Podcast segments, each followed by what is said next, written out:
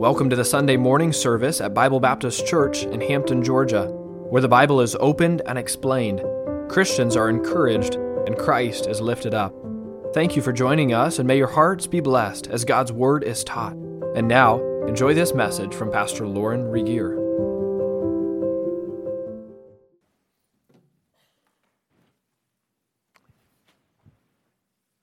Amen. Thank you, John. Appreciate that. He has given us access to the very place called heaven because of his wounds for us. A great reminder of that. John chapter 1, please. Take that uh, text as our, we'll take that text today as our place for study and our sermon. Good to have each one of you here. There are some guests today. Uh, if you're seated by one of those folks that are perhaps newcomers to our church, make sure you welcome them kindly. Some are here for a golf tournament tomorrow. Um, but we're glad for you, no matter what reason brings you here. We're trusting it's the Lord Jesus Christ that we would honor him together. John chapter 1. We've read these verses, but I want you to focus this morning on verse number 12. The Bible says there, but as many as received him, that's the Lord Jesus Christ, to them he gave power to what? To become the sons of God, even to them that believe on his name. Father, we pray that today, as we uh, work through this text, uh, your divinely inspired words, that you would give us a clearer understanding of your heart for us, your merciful heart. Thank you for coming in the flesh and then dying for our sins on a cruel cross and rising again to prove that you're God. Lord, this is an amazing truth. We sometimes uh, get weary, perhaps, or comfortable with that truth, and and we forget how great it is. Help, help us to be reminded uh, by the dear disciple John of these wonderful truths that you are full of grace, mercy, and truth. And today I pray that we would appreciate in a greater way that uh, wonderful salvation that you provide for us. We entrust this time to you. Make us ready listeners and even more ready in our obedience to you. We pray this in Jesus' name. Amen. Uh, next Sunday night, I, I, just thought of this. The next Sunday night, we'll enjoy a time of, of course, uh, our service time, regular time, 5:30. But uh, Ethan's been here for a little while, and he'll be here for a couple, three more weeks. And I've been asked Ethan uh, to just share what's what God has done through his ministry in Texas over the last few months. And one of the things that he's done well with, I think it's intentional.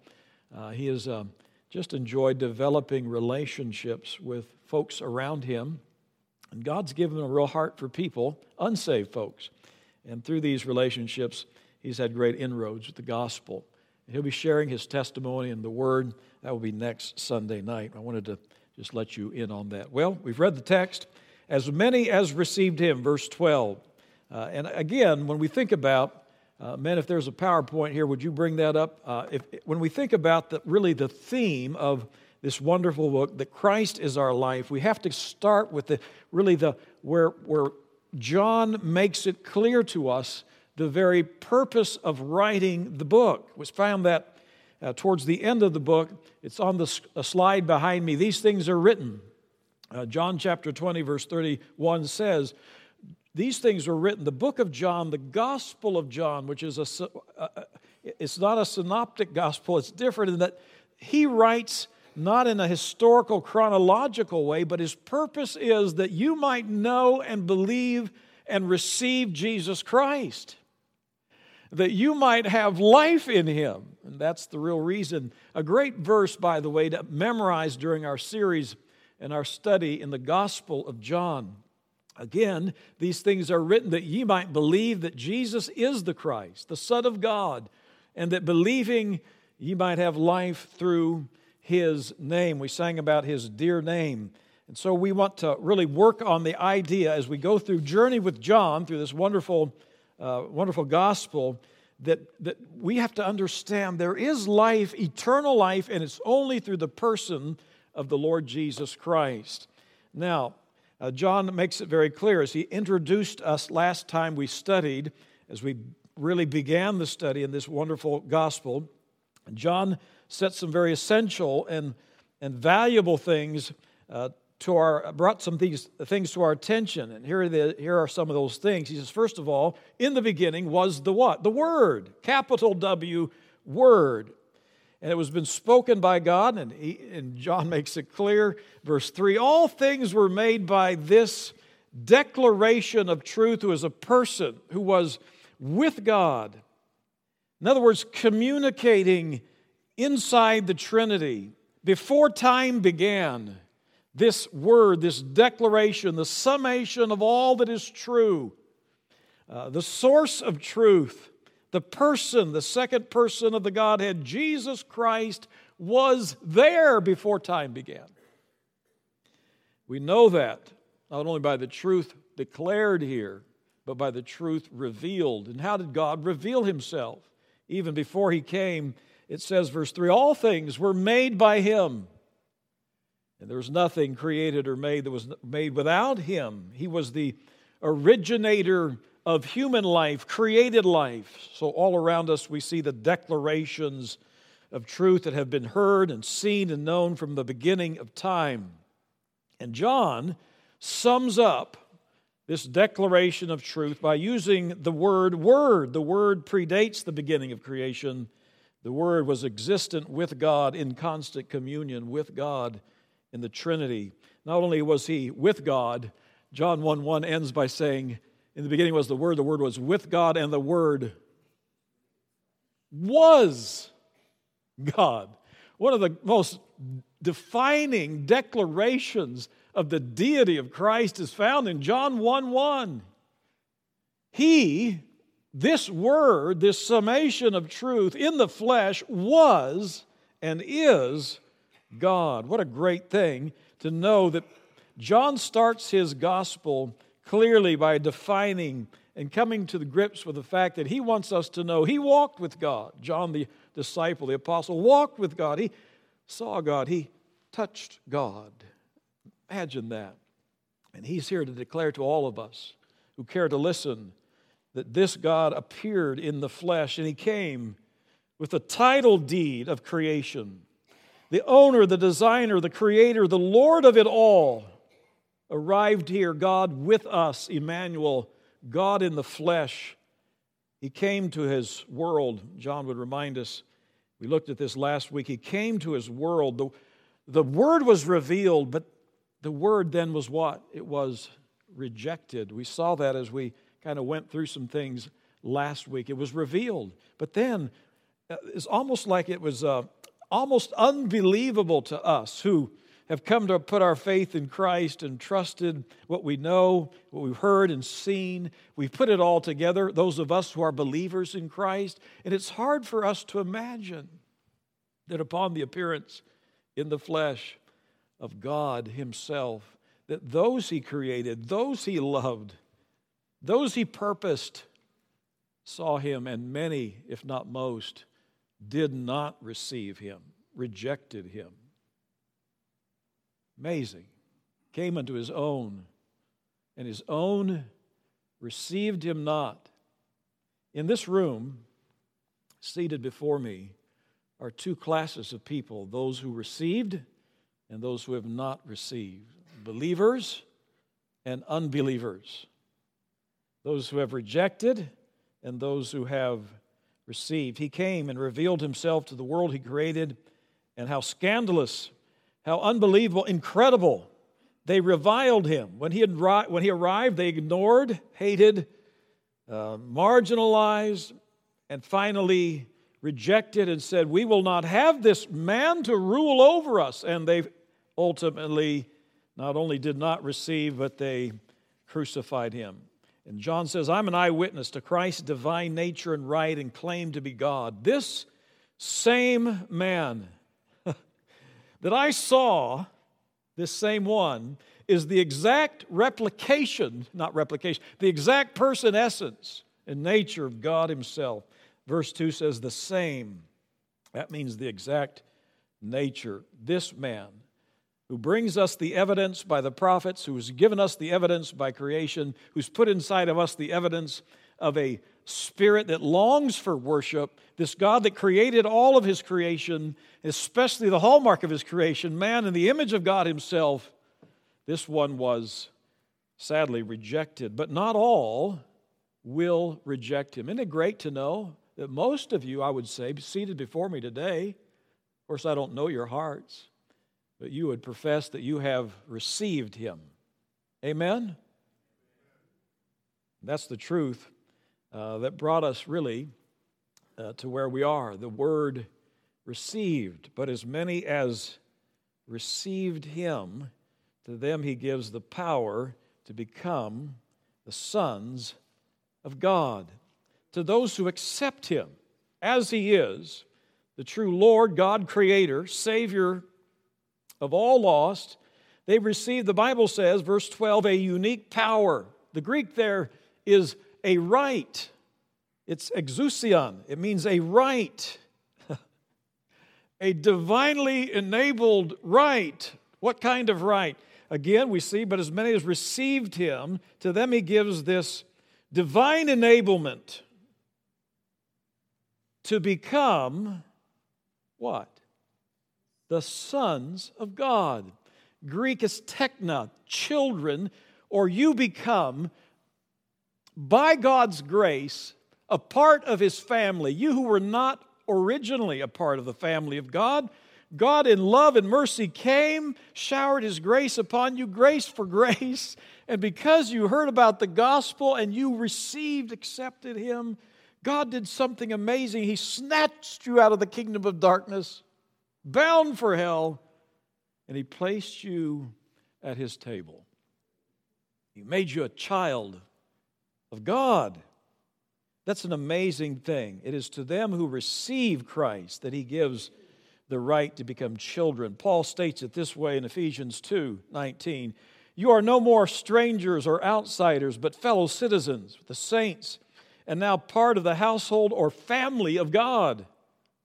I remember a preacher telling us a story one time at a, uh, at a staff retreat about a very rich man who was driving his um, limousine looking vehicle, had a chauffeur in the front it was a very cold night in a big city, very windy city. And as he told the story, this very wealthy businessman was driving home after a day of work. And there he noticed that the steps, kind of a snowy steps of a tall uh, building there, he noticed that there was a, a little boy that was kind of beggarly looking, a kind of a ragtag clothing, and he was laying up on the steps of this big building downtown, and he said to his chauffeur who was driving him home that night, he said, Please stop the, stop the, the car, the limo. And I want to talk to that little boy. And he called him over and said, Son, what are you doing? You need help?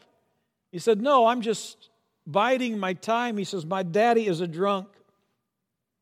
And so when he comes home from work, he's always angry with us. He often beats my mother and is abusive to us as children. And my mother has asked me to take what little money she had and to go to a grocery store and buy some, some just some milk and bread. And he said, Then why aren't you there in that warm store? He says, Well, I, I want to take my time because often daddy will go to sleep. And when he goes to sleep, he's a much nicer man. And so I want to take my time before I come home and make sure that he's asleep because I don't want to get beat by my dad again.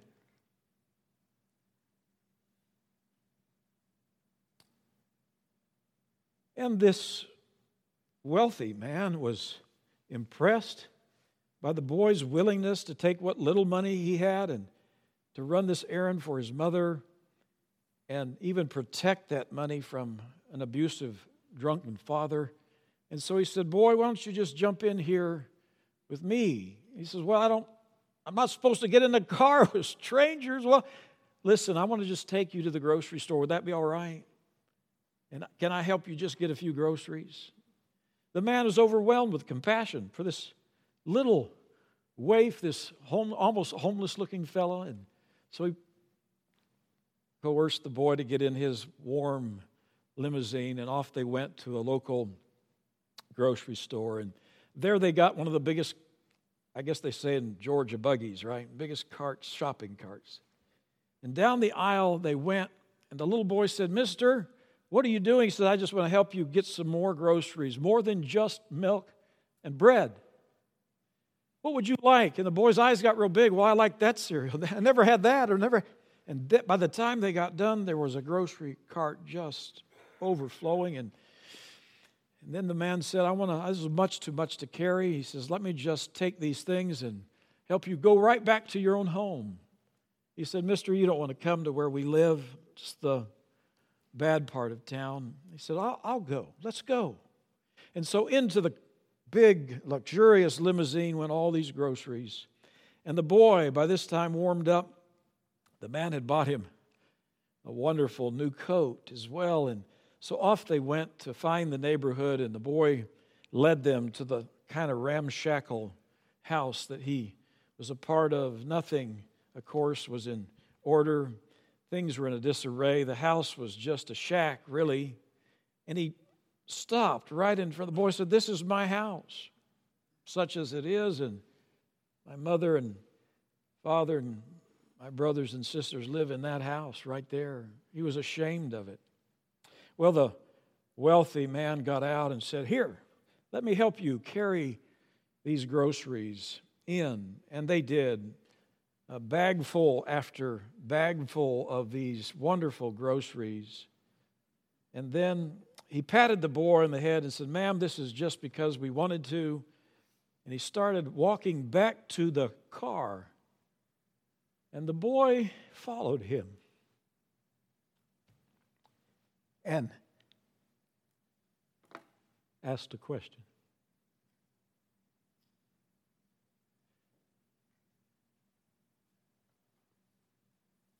There, there is this sense in which Paul and John realized that we are so far out of deserving anything from God, but there's a God that says, I want to be your father.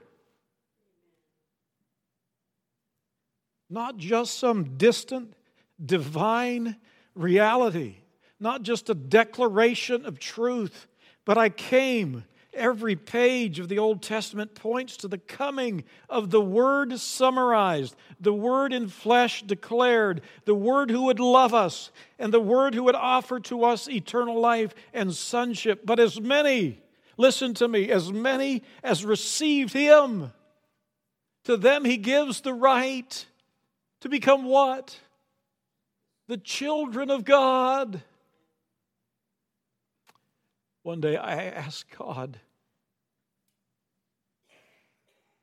Would you be my father? And in loving kindness, he said, Yes. You remember that day?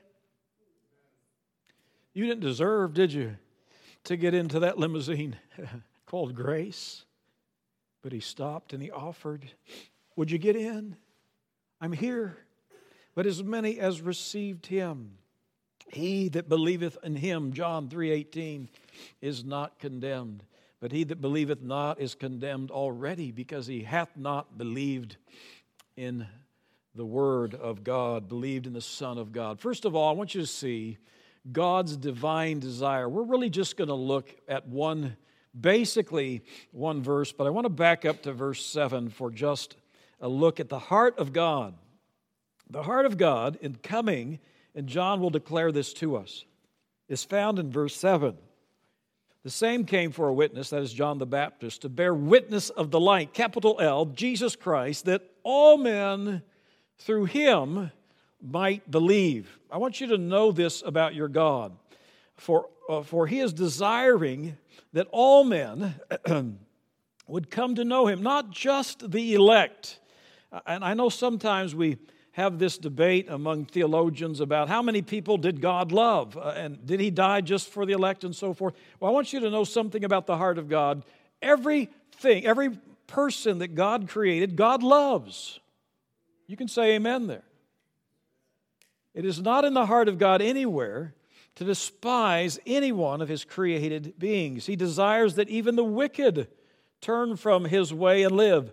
Ezekiel chapter 33, verse 11 the Bible declares that, that uh, he desires the wicked that would turn from his way, for this is good and acceptable in the sight of God and our Savior, who desires all men, A L L, all men to be saved and to come to the knowledge of the truth. That's 1 Timothy 2, verses 3 and 4. We discussed that in our Sunday school class. Why does God send us out as witnesses? Because He loves everybody. he could have put a star on the foreheads of all those that he knew would come to Christ and say, just witness to those. But he sends us to the uttermost part, to all nations, to all the world. Go into all the world. He sent his own disciples, and he himself went to the villages and towns around. 2 Peter 3 9 says, God is not willing, or God is not desirous that any should perish. Any should perish. Often, those who are strongly Calvinistic would always supply, after any time you see the word any and all, when it comes to God's heart for the lost, they, will, they, they would supply this little phrase uh, the, of, of the elect, of course. And the heart of God, I want you to be very clear about, loves all, all men, not just the elect.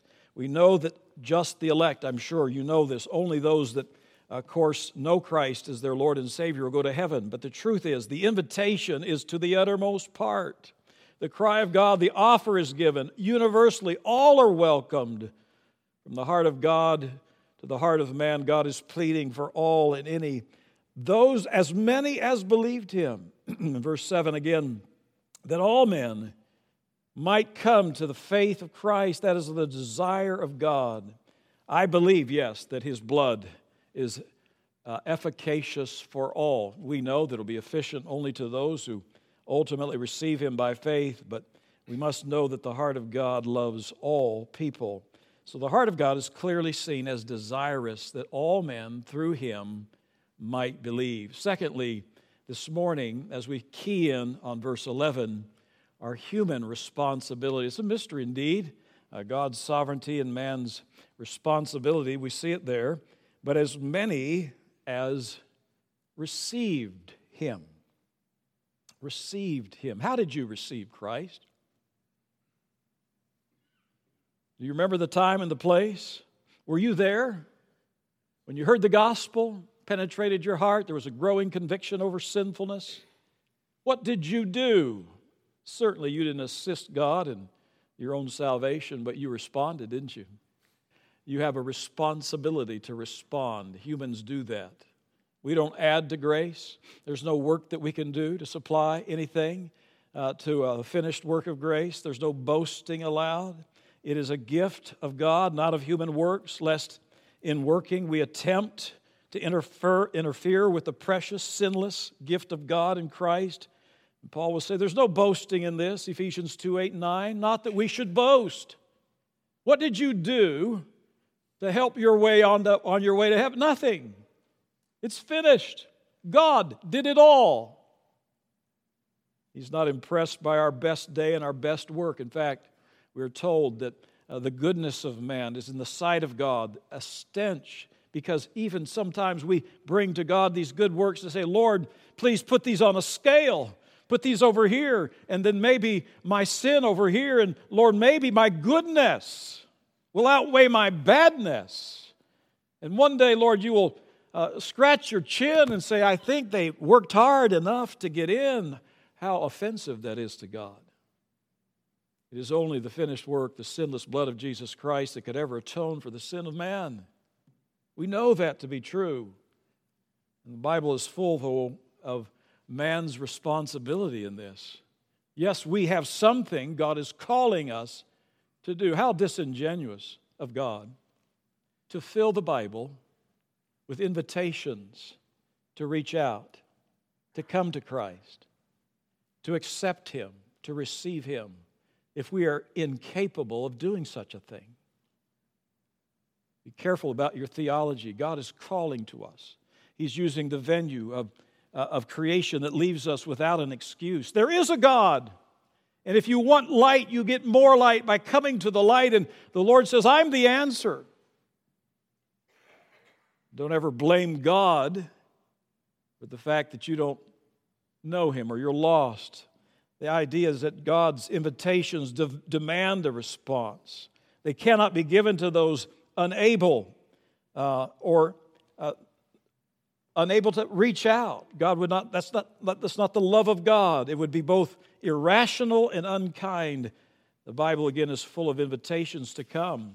Isaiah 55, verse 1 Oh, everyone, not just a, a few of you, but everyone that thirsteth, come, come ye to the waters, and he that hath no money, morally bankrupt, come ye, buy and eat. Remember the verse that says, Let the little children come, do not forbid them, for such is the kingdom of heaven, Matthew 19, 14. And then we see other verses that, that command us to go to every creature, not just the special elect, but go to every creature. Pass out an invitation. Heaven is open. God loves you. For God so loved the few. No, God loved the world. Whosoever believeth in him, as many as received him, whosoever believeth in him should not perish. Matthew chapter 11, come unto me, all ye that are weary, all ye that are weary. Are you weary this morning, weary of your sin? No answer, no eraser that can clean up your heart. God is calling to you. Come unto me, all ye that are weary, sick of sinning, unable, unable to find a solution for it. I am the way, the truth, and the life. And he says to those who go out to the highways, compel them to come in that my house may be filled. It is not God's fault. You're at the end of your life and you say, Well, I just I just was never invited. No. Now listen, I understand. I'm not trying to give you the one side of this thing this morning. I understand John 6:44. I understand that. The truth there says no man can come. This is a double negative. No man can come unless the Father draw him.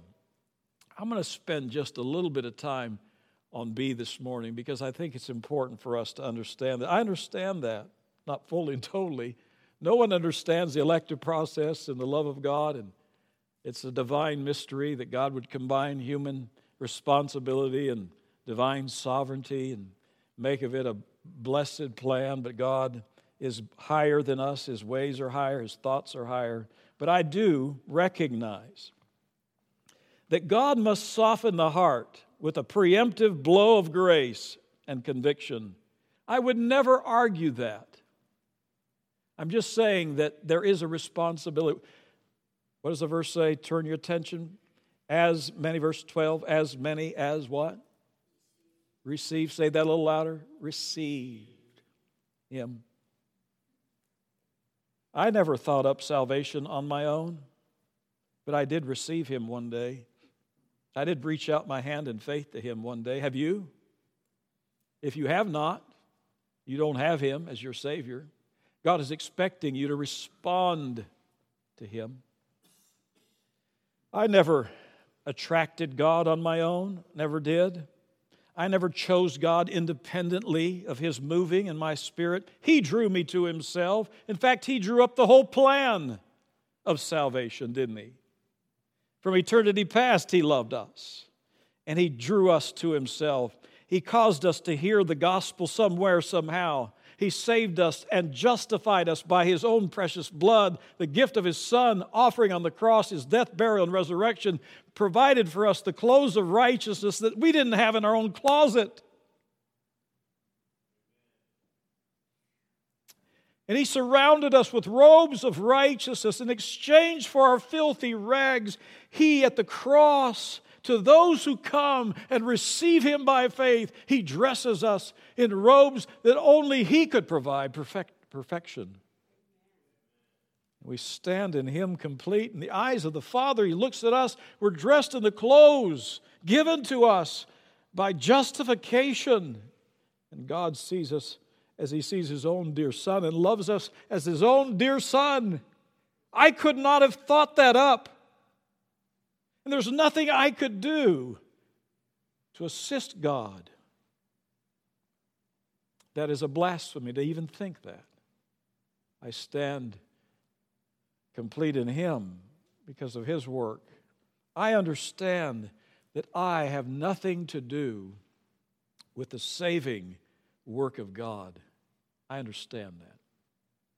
And I would never say, God, you're so lucky to have me. never say that. And I would never say, I found God on my own. I would never say that. He found you. Even when you were looking for Him, He found you. Before you loved Him, He loved you. God was at work drawing hearts, convicting men. But in every back to point B here, in every gift giving, there has to be a gift receiving. Say, what's my part in this? To be open to the very inclination and grace of God towards you. You say, I, I don't know, and I, and I have some friends in this, this extreme camp that I ask, Are you saved or not? I, I don't know if, if God wants me to be saved, I'll be saved. Hey, let's not make it complicated. If in your heart, are you with me today? If in your heart there has been this, and this is the work of God, this drawing, this convicting realization that you're a sinner and that you have no way of saving yourself. But during your lifetime, somewhere, you realized I've tried this and I've tried that, and I've tried to turn over a new leaf, and nothing is working. I'm still trapped in my sin with no answer for it. But somewhere in your life, someone told you there is a God, there is the Word declared, revealed. He's been uh, among us, verse 14, and He's declared Himself to us. He's died in our place, and He's not just a good man who is martyred to show us how a good man dies. No, this man was truly the Son of God dying for my sins, if you've heard that message and know that He rose again, and you fall on your knees, or at least in your heart somewhere, it could be on the freeway, it could be at a Sunday school class, a VBS, anywhere you've realized, I can't save myself, but someone came. His name is Jesus. The Word revealed, the Word declared, and I'm not going to reject that. At this moment, I receive Him as my I receive him as my Lord and my Savior if you said that in your heart and meant it, God saved you, translated you from the kingdom of darkness and placed you at his table.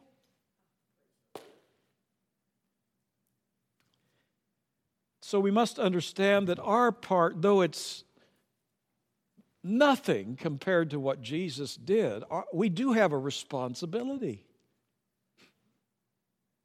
Your responsibility is to receive, to believe, and to receive. So this morning, if you say, I, I don't think I've ever done that, well, praise God, this is your moment of opportunity.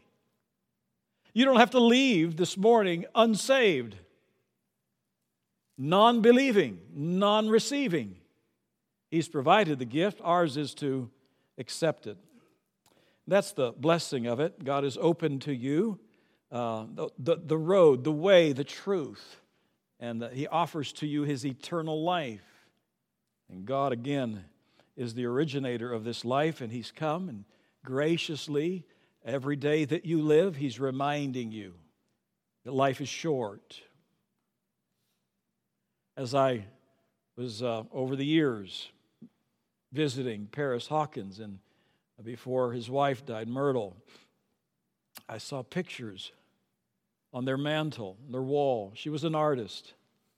Some of you have pictures from Myrtle that she painted for you. But what was most impressive to me is the pictures of their family life when they got married. And I mean, some of the sharpest pictures of a married couple you ever see, almost like movie stars. And then I saw him as he languished in this last few days, 96 years old. Life is a vapor, seems like. Here and then gone. God is giving you an opportunity. Before your last, there was a moment It was just in the last week of Paris's life, there was a moment where Paris no longer recognized his friends or his family members anymore. There's a day coming where no more will the offer and the invitation of grace be extended to you. Don't put it off. Don't say, well, one day I'll do business with God. One day maybe I'm just going to demand that God comes and saves me. No, this, this is work of grace that He's offering to you. Now is the accepted time. Now is the moment. Don't play games with God. God is not mocked. And so we see that there is this responsibility, but as many as received Him. As we look at one more point, I want you to know that we are not, of course, uh, trying to be unbalanced this morning at all. There is God's sovereign initiative, the sovereign work and wonder, and we see that in verse 13. Your job is just to run to Christ. you sense your own need, as I mentioned this morning. Don't put it off. Come to Him while it's yet today. Receive Him, believe in Him, trust Him. And then, verse 13, we see this miraculous, uh, preemptive uh, work of God started in eternity past.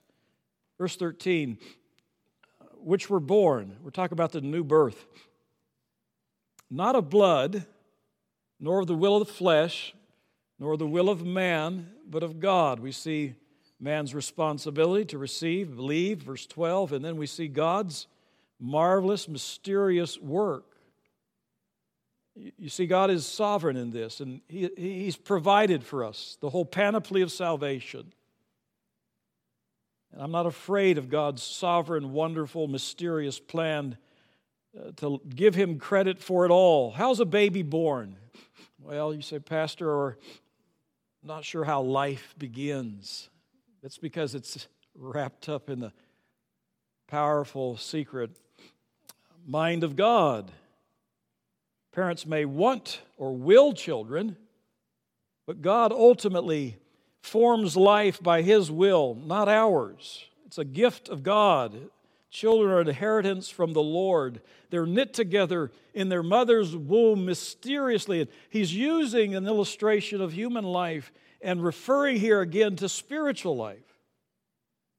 How, are we how do we come to Christ? Well, it is a mystery how God draws us and how He brings us. It's not of your, it is not of blood. In other words, John is saying it's not because you grew up in a religious home.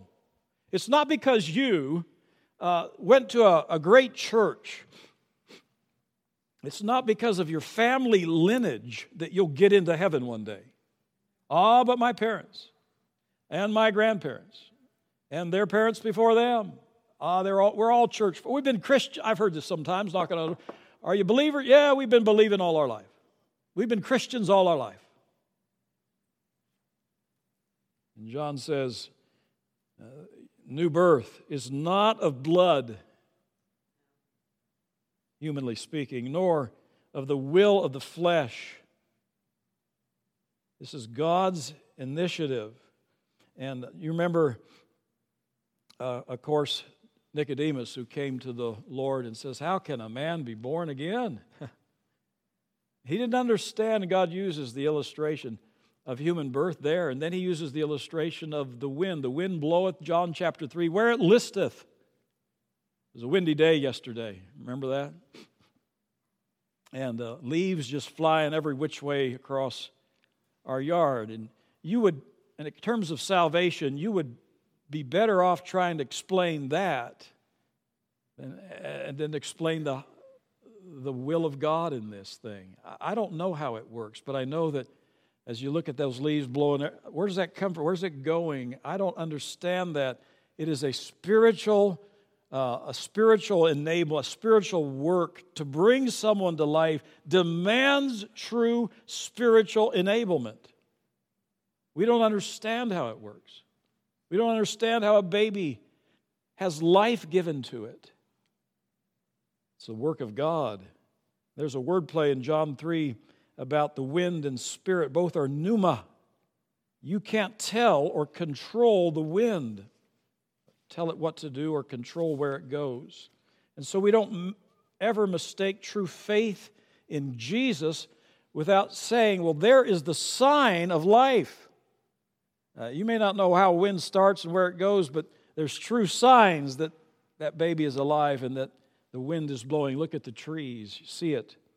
New birth involves a miracle and a glorious work of God. And when it happens, there will be true signs of life. The baby will cry, the wind will move. You will know that there's been a power that's inexplicable behind it. If you got saved, you signed a card and said, I said the right words about 25 years ago at a camp meeting somewhere, and that's why I'm saved. And there's never been a sign of life, a cry for God, a desire for the Word, a love of the saints, a longing for heaven. Friend, you're dead. The wind of the Spirit has not moved in. The truth of the gospel is transformative. It'll make you a different person. Not that you'll quit sinning entirely, but you'll have a new nature in you. And that's the miraculous, sovereign, wonderful work of God. You were born not because you looked at God and demanded it, it was God who initiated it. Not of blood nor the will of the flesh. I see, I hear this sometimes. I've got saved, I just let go and let God. No.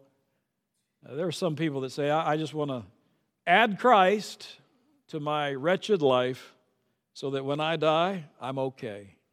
Rich young ruler came to the Lord full of himself and full of money and says, I want to know how to inherit eternal life. And the Lord turned him away. He said, Go sell everything you have and let's have a discussion later. And he went away sorrowful. Why? He had much money. He was satisfied more with what he had. You don't just add Christ to the shelf of gods that you have. This is a internal work that changes you from the inside out, nor of the will, not the will, of, not, the, not of blood, the will of flesh, the will of man. You're, you're not saved by the coercive emotional appeal of a preacher. I can't will my children into heaven. I have to pray, God, would you save them? A preacher can't will you into heaven. It's not the will of man, parent, preacher. It is a work of God in your heart. There's an old hymn that I love. In loving kindness, Jesus came. My soul in mercy to reclaim. You see, it was his idea. And from the depths of sin and shame, through grace, he lifted me. He called me long before I heard, before my sinful heart was stirred. This miraculous, mysterious move of God, this real work of God in my heart. Some of you are wondering is what I have real? There is the witness of the Holy Spirit in your heart that doesn't allow you to sin like you used to sin and doesn't allow you to long for things like you used to long. It changes you. You still have the inclinations of the flesh and the battle. The flesh wars against the spirit, and we're not to yield to the flesh. But the battle becomes even more intense after we get saved. But there's a new nature in us. He called me long before I heard, before my sinful heart was stirred. But when I took him at his word, verse 12, but as many as received him, when I reached out, think of that little boy on the cold, snowy steps. Son, would you get into the car and let me take you to where you need to go? You don't get saved until you, step into, you reach, you move, you respond, you receive, you accept. Maybe you have never individually, never actually never personally done that. God has been pursuing you, God has been knocking at your heart door. God has been convicting you of sin, convincing you that He's the way, the truth, and the life, but you've never received Him, believed on Him, trusted in Him. This is your moment. Well, then the stanza says this When I took him at his word, he forgave me. Forgiven, he lifted me. Full of grace and truth, as Brother Wes read for us this morning, verse 14. The Word was made flesh and dwelt among us, and we saw him. The glory as of the only begotten of the Father, full of grace and truth. His brow was pierced by many a thorn, his hands by cruel nails were riven. When from my guilt and grief forlorn in love, he lifted me. When I got onto that, and excuse the rough illustration, that wagon, the car, the limousine of grace. Oh, there was still pain in my existence, but I had a new father, new relationship. Now on a higher plane, I dwell, amen, and with my soul, I know tis well. Glory. And yet, or how, or why, I cannot tell. He should have lifted me. It was not by my will, it was God's working in me. From sinking sand, He lifted me. With tender hand, He lifted me. From shades of night to plains of light, oh, praise His name. He lifted me. And when I asked him at that old cobblestone sidewalk to where he came, Will you be my father? He didn't drive away. He said, I've done the work, I've got the home. And your name is on the placard, the place card before your seat at my table. Yes, you can come home with me. Thank you for joining us today. Please tune in each week for new messages from Bible Baptist Church in Hampton, Georgia. Until next time, may the Lord bless you and keep you and make his face to shine upon you.